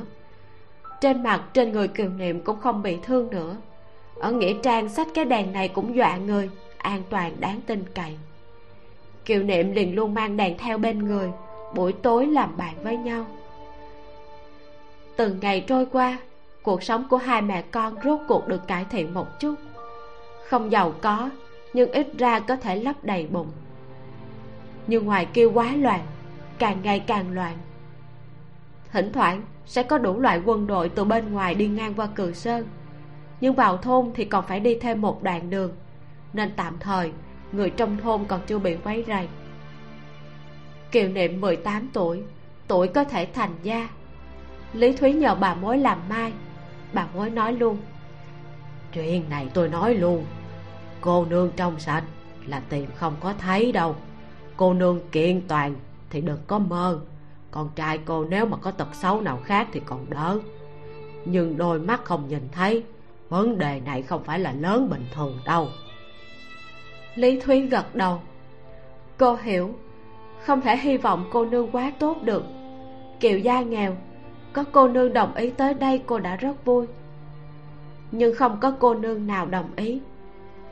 Bình hoàng mã loạn, đi theo một người mù đến lúc cần phải chạy cũng chạy không được. Huống chi, kiều gia quá nghèo, kiều niệm lại không có anh em nào khác để giúp đỡ. Gã qua thì cả đời đều phải chịu khổ. Lý thúy ngày ngóng đêm mong, cũng không mong được con dâu. Kiều niệm lại không gấp, mỗi ngày đều xách đèn lồng đi nghĩa trang, đã thành thói quen. Những ngày như vậy vừa đơn giản, vừa thỏa mãn. Cậu nghĩ lại làm thêm vài năm ở nghĩa trang lấy tiền tích cóp tìm một sư phó bái sư học nghề. Cậu đã nghĩ kỹ rồi, ví dụ như có thể làm thầy bói, như nặng tượng đất có lẽ còn có thể học kéo nhị hồ. Chỉ cần học được một cái nghề, mẹ liền có thể hoàn toàn an tâm. Tới mùa thu, trái cây trên núi đã bắt đầu chín. Sáng sớm, lý thúy liền cổng giỏ tre ra cửa, nói với kiều niệm, mẹ lên núi hái ít quả dại trễ một chút mới về. Kiều niệm đáp lời rồi đi ngủ. Ngủ đến trời tối tỉnh lại, đi nghĩa trang thì đã trễ. Ngày thường mẹ luôn rất đúng giờ đã từ ruộng về. Cậu vừa nghe thấy động tĩnh liền tỉnh, sau đó thì rời giường rửa mặt. Hôm nay mẹ về trễ. Kiều niệm hút cháo để trên bàn, có chút không yên tâm. Đợi một hồi, vẫn không thấy mẹ về cậu sợ nghĩa trang trừ tiền công, đến lúc đó mẹ lại khổ sở. Liền thắp đèn lên, bắt đầu đi làm. Khi cậu canh giữ ở nghĩa trang, nghe núi rừng gào thét, rất bất an. Canh đến nửa đêm, cậu rốt cuộc nhìn không được đi về nhà. Vào sân, cậu liền gọi mẹ, nhưng không ai trả lời. Cậu hoảng hốt, lại kêu vài tiếng mẹ, nhưng vẫn không có ai trả lời. Cậu sợ hãi chạy tới gõ cửa nhà hàng xóm, nhờ bọn họ nhìn xem mẹ cậu có phải bất tỉnh ở đâu đó trong nhà hay không. Hàng xóm đi qua tìm một lần, nói không có ai. Rất nhanh người trong thôn đều do đuốc đi tìm người. Kiều niệm ngồi ở nhà, rất nôn nóng, nhưng cậu không có cách nào vào núi. Cậu nhìn không thấy, đi chỉ cho người ta thêm phiền. Lần đầu tiên cậu cảm thấy mình không có một chút tác dụng. Người trong thôn tìm mất ba ngày vẫn không tìm được lý thúy. Tới ngày thứ tư, trong thôn liền có người nói, lý thúy chịu không nổi đã chạy mất. Còn có người nói lên thị trấn thấy lý thúy vai kề vai với một ông già, mặc quần áo đẹp, tóc còn cài trăm bạc. Lý thúy khi còn trẻ dáng vẻ rất đẹp, lời đồn đột nhiên trở nên đáng tin cậy. Kiều niệm hết lần này đến lần khác nói với bọn họ, mẹ tôi vào núi hái quả, mẹ sao không bỏ rơi tôi người trong thôn hỏi lại, quả đâu? Đã mấy tháng rồi đó. Kiều niệm vào núi tìm, nhưng tìm không thấy, còn thiếu chút nữa là đi lạc. Thôn dân tốt bụng vào núi tìm cậu vài lần, cậu không thể lại cho họ thêm phiền, chỉ có thể đợi một ngày, lại một ngày. Dầu trong đèn lồng đổi một đĩa, lại một đĩa. Gọng trúc đèn lồng thay một cây, lại một cây giấy phủ đèn lồng đổi một tấm lại một tấm. Mẹ vẫn không trở về. Mẹ vào núi hái quả cho cậu ăn không quay trở lại. Triệu lão người quyên tặng nghĩa trang nghe tin tới. Thấy cậu buổi tối gác đêm ban ngày vẫn luôn đi xung quanh gầy đến không ra hình người hỏi. Cậu định cứ luôn đi tìm mẹ cậu như thế à? Kiều niệm nói. Con muốn tìm được mẹ con nhưng không hy vọng là tìm được trong núi. Con hy vọng con có thể gặp được mẹ trong thị trấn. Mẹ không phải mặc quần áo toàn mụn vá mà mặc đồ đẹp. Trên đậu thật sự cài trăm bạc, cười đến vui vẻ. Triệu lão sửng sốt.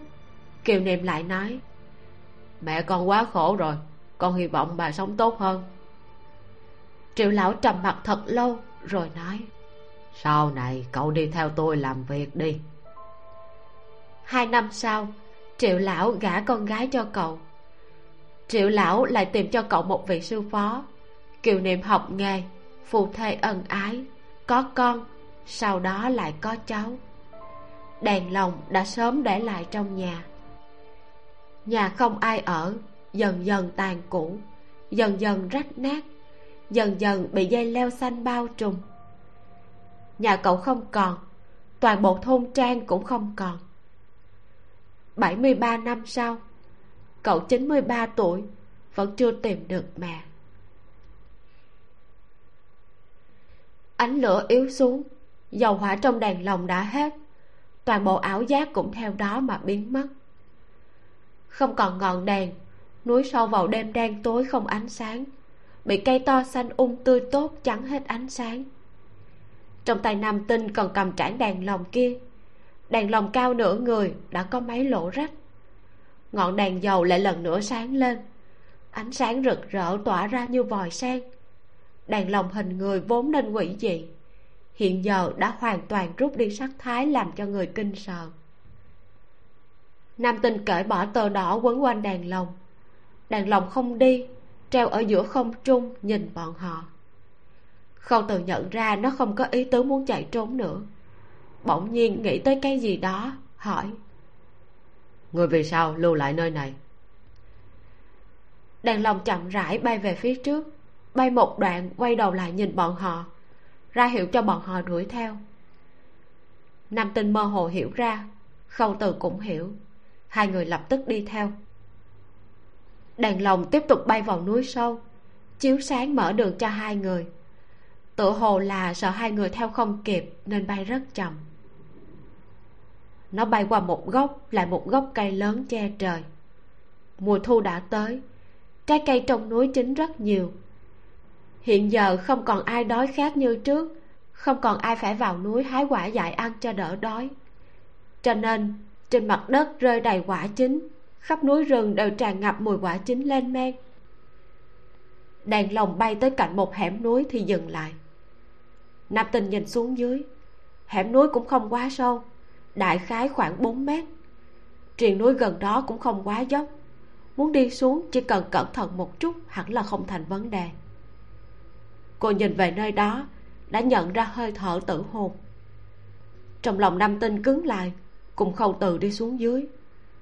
Đi xuống hẻm núi, lại có một sườn núi nhỏ, đèn lồng vẫn đi tiếp xuống.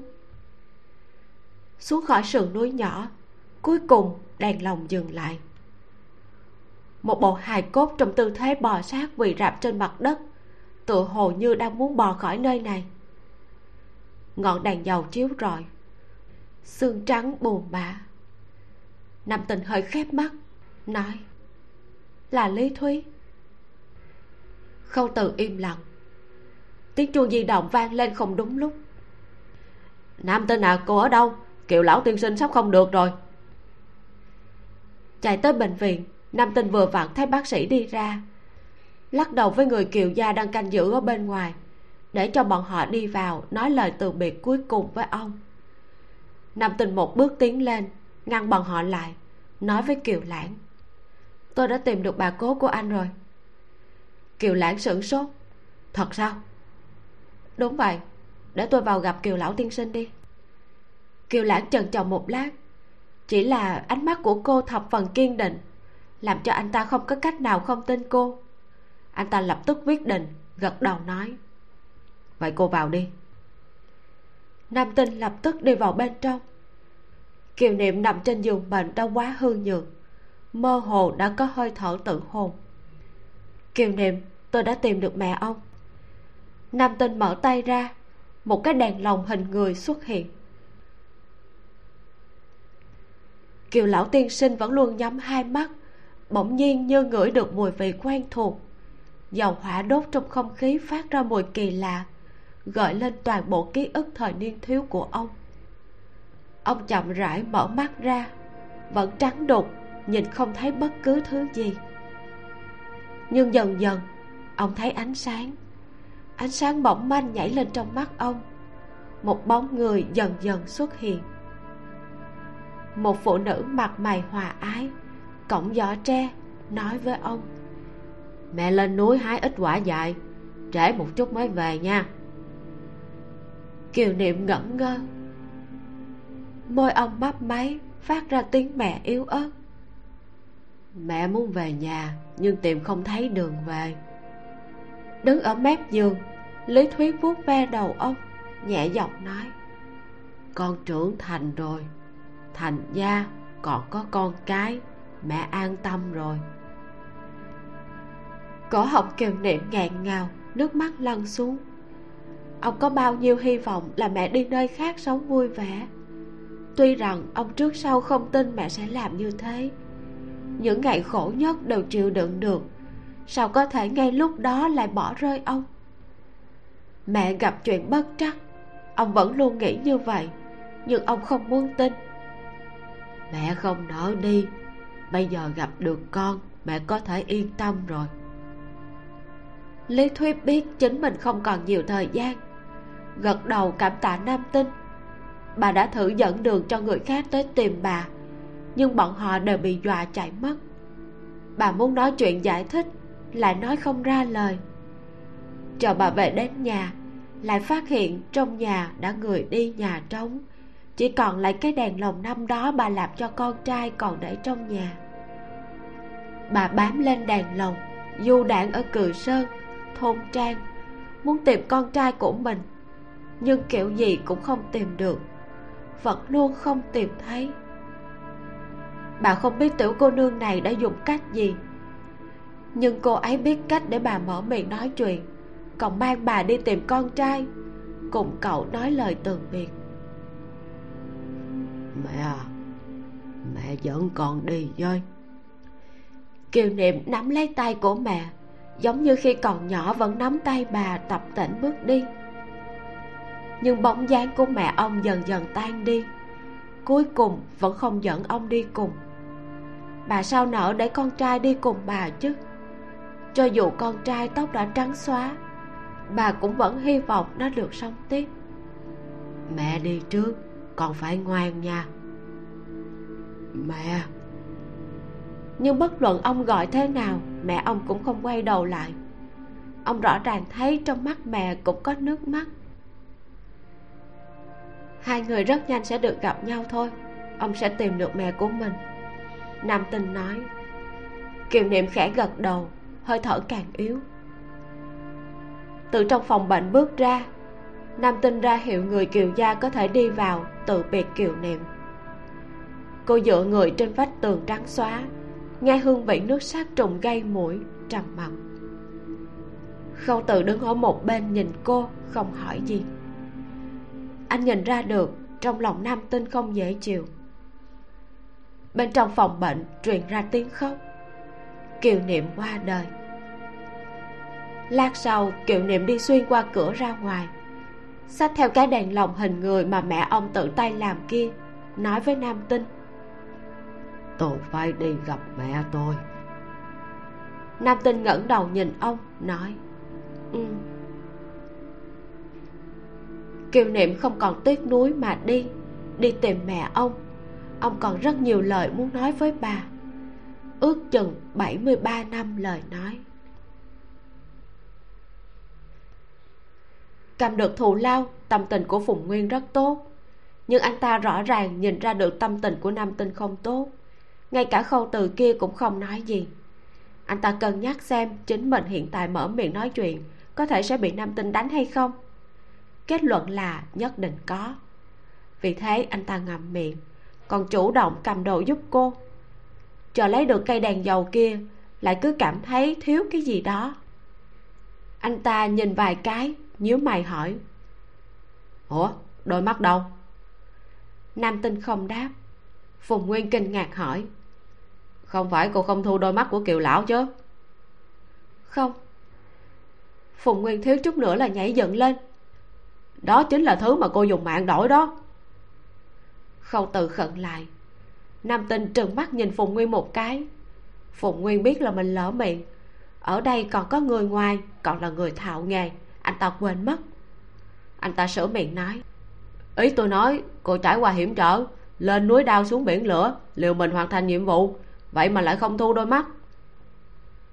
Lời càng nói càng sai hiệu quả càng hoàn toàn ngược lại. Nam tinh đã lười nhìn anh ta. Cô muốn nhìn xem đào lão bản thân thể đã hồi phục chưa? Đổi người môi giới đổi tên miệng rộng phùng nguyên này đi. Khâu từ thấy cô phải đi nói. Tay cô còn chưa băng bó sao? Ngay cả chính mình cũng đã quên trên tay còn có thương tích. Nam tinh nhìn nhìn nói để lát nữa. Khâu từ gật đầu, lúc này mới nói. Hẹn gặp lại. Nam tinh chưa nói tạm biệt, cũng chưa nói hẹn gặp lại. Nên gặp lại thì sẽ gặp lại. Cô đã quen. Không từ thấy cô đi rồi phùng nguyên cẩn thận đi theo sau lưng. Không biết là còn đang làm bòng lầu bầu gì đó. Anh nghĩ tới lời vừa rồi của phùng nguyên, càng nghĩ càng đầy tâm anh lại nghĩ tới lúc trước khi năm tinh tiến vào ảo cảnh, đã từng nói một câu. Đi vào một lần mình sẽ thiếu một chút, anh không sợ sao? Không tự nhíu mày. Chẳng lẽ năm tinh trộm cũng không phải là mệnh của đồ cổ, mà là dùng mệnh của chính cô để đổi lấy ký ức của đồ cổ, dùng nó làm người chết trở về? Nếu thật là thế, vì sao nam tinh lại muốn làm vậy? Năm 1945 dân quốc năm thứ 34 mùa thu đã tới, quả dại trong núi chín dần, mùi quả chín nhàn nhạt bay khắp thôn trang. Nông dân có rảnh đều vào núi hái quả dại.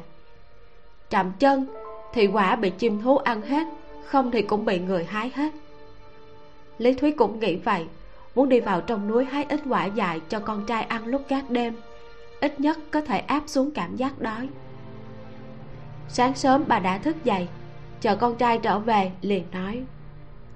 Mẹ lên núi hái ít quả dại trễ một chút mới về nha. Dạ mẹ về sớm một chút nha. Kiều niệm tự mình sờ soạn đi vào phòng, đi ngủ. Lý thúy cõng giỏ tre đi vào núi. Mấy cây gần thôn đã không còn quả, đều bị người hái hết. Chỉ còn lại một ít trái non không thể ăn ngày thường, lý thúy cũng sẽ vào sâu trong núi đốn củi, cũng không sợ hãi. Bà tiếp tục bò lên núi, thấy một ít quả dài nhưng không nhiều lắm. Bà muốn hái đầy một giỏ đến lúc về chia cho mấy đồng hương thường ngày vẫn giúp đỡ bà. Bọn họ đối với bà tốt, bà cũng không có gì để hồi báo. Mấy cái quả cũng không có gì đáng tiền, chỉ là hao chút sức lực. Sức lực thì bà có. Mà dũa nhiều năm như vậy việc nhà nông gì bà cũng có thể làm. Nếu chồng bà trở về, không chừng sức lực của bà còn lớn hơn ông. Qua nhiều năm như vậy, bà đã không còn nhớ chồng, nhớ cũng vô dụng. Ngày thường cũng mệt mỏi, không rảnh để nhớ. Nếu chồng trở về, bà sẽ vui. Nếu ông không về, cũng không sao. Lý thúy từ xa nhìn thấy một cây hồng quả hồng như mấy cái đèn lồng nhỏ treo trên cây, vô cùng đáng yêu. Bà bước nhanh qua đó. Quả hồng là thứ tốt. Trái đỏ có thể ăn luôn. Trái xanh có thể lấy ra phơi nắng làm bánh quả hồng. Trong lòng bà rất vui, đi hơi nhanh. Đẩy ra bụi cỏ tươi tốt, bước qua một bước. Đột nhiên, dưới chân trống rỗng. Căn bản không dẫm được thứ gì. Bà thất kinh nghĩ tiêu rồi, nhưng toàn thân đã rơi vào bụi cỏ phía dưới bụi cỏ là khe núi sâu. Lý thúy rớt xuống khe núi, lại gặp phải sườn dốc, còn chưa cảm thấy đau đã tiếp tục lăn xuống. Đá không ngừng đập lên thân thể. Vốn đã gầy, bà bị đá cộm đến xương cốt, đau đến nỗi bà hầu như muốn bất tỉnh giữa đường. Chờ lăn hết con dốc, bà đã không thể cử động. Thử kêu cứu, nhưng không ai nghe.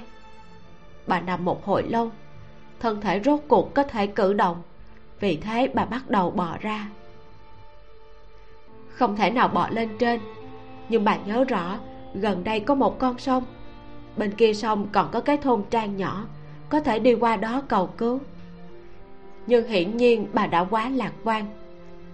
Thương tích trên người thật sự quá nặng. Bản thân lý thúy cũng không ý thức được mình bị thương nặng đến cỡ nào. Thân thể căn bản không thể chống đỡ được đến khi được cứu bò lên một hồi. Lý thúy cảm thấy rất mệt, rất đau. Bà muốn nghỉ một chút, mí mắt lại càng ngày càng nặng. Nơi xa, quả hồng đẫm sương đông đưa trên cành lá, như những cái đèn lồng rực rỡ đung đưa trên cây. Nhất định rất ngọt. Lý thúy nghĩ, con trai nhất định sẽ thích. Lúc còn nhỏ, bà cũng chưa từng mua cho cậu một viên kẹo nào lát nữa bà hái được mấy quả hồng này, liền đặt lên bàn. Chờ con trai trở về, vào cửa là có thể ngửi được mùi quả thơm ngọt. Bà muốn nhìn con trai ăn, nghe cậu nói. Mẹ, quả hồng này thật ngọt. Lý thúy chậm rãi nhắm hai mắt lại. Có gió phất qua, núi rừng quạnh hiu. Mùa thu đã tới, lá bắt đầu rụng. Kết thúc quyển 3 thông thường thì kết truyện mà nhân vật chính chết thì đó là một cái kết buồn. Nhưng ở câu chuyện này, cái chết lại là kết thúc viên mãn cho kiều lão tiên sinh. Ông ấy đã sống đến 93 tuổi, có một gia đình bề thế và hòa thuận. Bây giờ khi chết thì ông ấy có thể đoàn tụ được với người mẹ mà ông ấy luôn nhớ mong. Ở cuối vụ trộm mệnh thứ hai á vụ trộm ngư hương lưu văn tác giả có nói là tác giả không muốn những câu chuyện viết ra bị rập khuôn. Và đúng thật là như vậy. Vụ trộm mệnh này hoàn toàn khác hai vụ trước. Câu chuyện của quá khứ và hiện tại đều là một câu chuyện đời của hai mẹ con kiều lão tiên sinh. À mà mình nghĩ nhân vật chính trong phần truyện này là lý thúy thì đúng hơn là kiều lão tiên sinh. Bởi vì bà ấy hiện lên với tính cách và cả một quá trình phát triển cùng xung đột và đau khổ rất là cụ thể, rõ ràng. Cuộc đời của bà ấy quá là vất vả, mình đọc mà thật sự khâm phục. Làm mẹ đơn thân đã khó, lại còn làm mẹ của một đứa trẻ có khiếm khuyết, lại ở trong một thời chiến loạn như thế. Lý thúy quá là kiên cường luôn. Mình cảm thấy toàn bộ sức mạnh của bà ấy có. Sức mạnh giúp bà ấy chịu đựng hết tất thảy những vất vả. Đó chính là tình mẫu tử. Và đây chính là chủ đề của vụ trọng mệnh đàn lòng hình người này. Khi khám phá ra câu chuyện của lý thúy và kiều lão tiên sinh, nam tinh đã rất xúc động. Đến nỗi cô không nhận thù lao. Mặc dù theo lời phùng nguyên thì đây là thứ mà cô dùng mệnh để đổi lấy. Mình cảm thấy không đơn giản vì nam tinh cảm động với tình mẹ đẹp đẽ của lý thúy. Mà có lẽ câu chuyện này đã khiến nam tinh nghĩ về một điều gì đó, hoặc là nó đã chạm đến nỗi băn khoăn, sự đau lòng nào đó của nam tinh. Khâu từ đã đặt ra nghi vấn là lẽ nào nam tinh thật sự dùng chính mệnh của mình để đổi lấy ký ức của đồ cổ, dùng nó để gọi người chết trở về? Hãy đón nghe tập tiếp theo để biết thêm những bí ẩn xung quanh thân thế của nam tinh nhé, và cả không từ nữa. À còn có thêm anh chàng thạch bát lâu có bút chu sa giống hệt với nam tinh kia nữa. Cảm ơn các bạn đã dành thời gian lắng nghe. Nếu như bạn cảm thấy bộ truyện này hay và hấp dẫn, thì hãy bấm like và chia sẻ cho mọi người cùng nghe với nha. Hoặc nếu bạn muốn ủng hộ trực tiếp cho mình, thì có thể bấm vào link mình để trong phần mô tả của video và phần bình luận. Một lần nữa, cảm ơn các bạn rất nhiều mình là vi miu xin chào và hẹn gặp lại các bạn trong tập sau. Bye bye.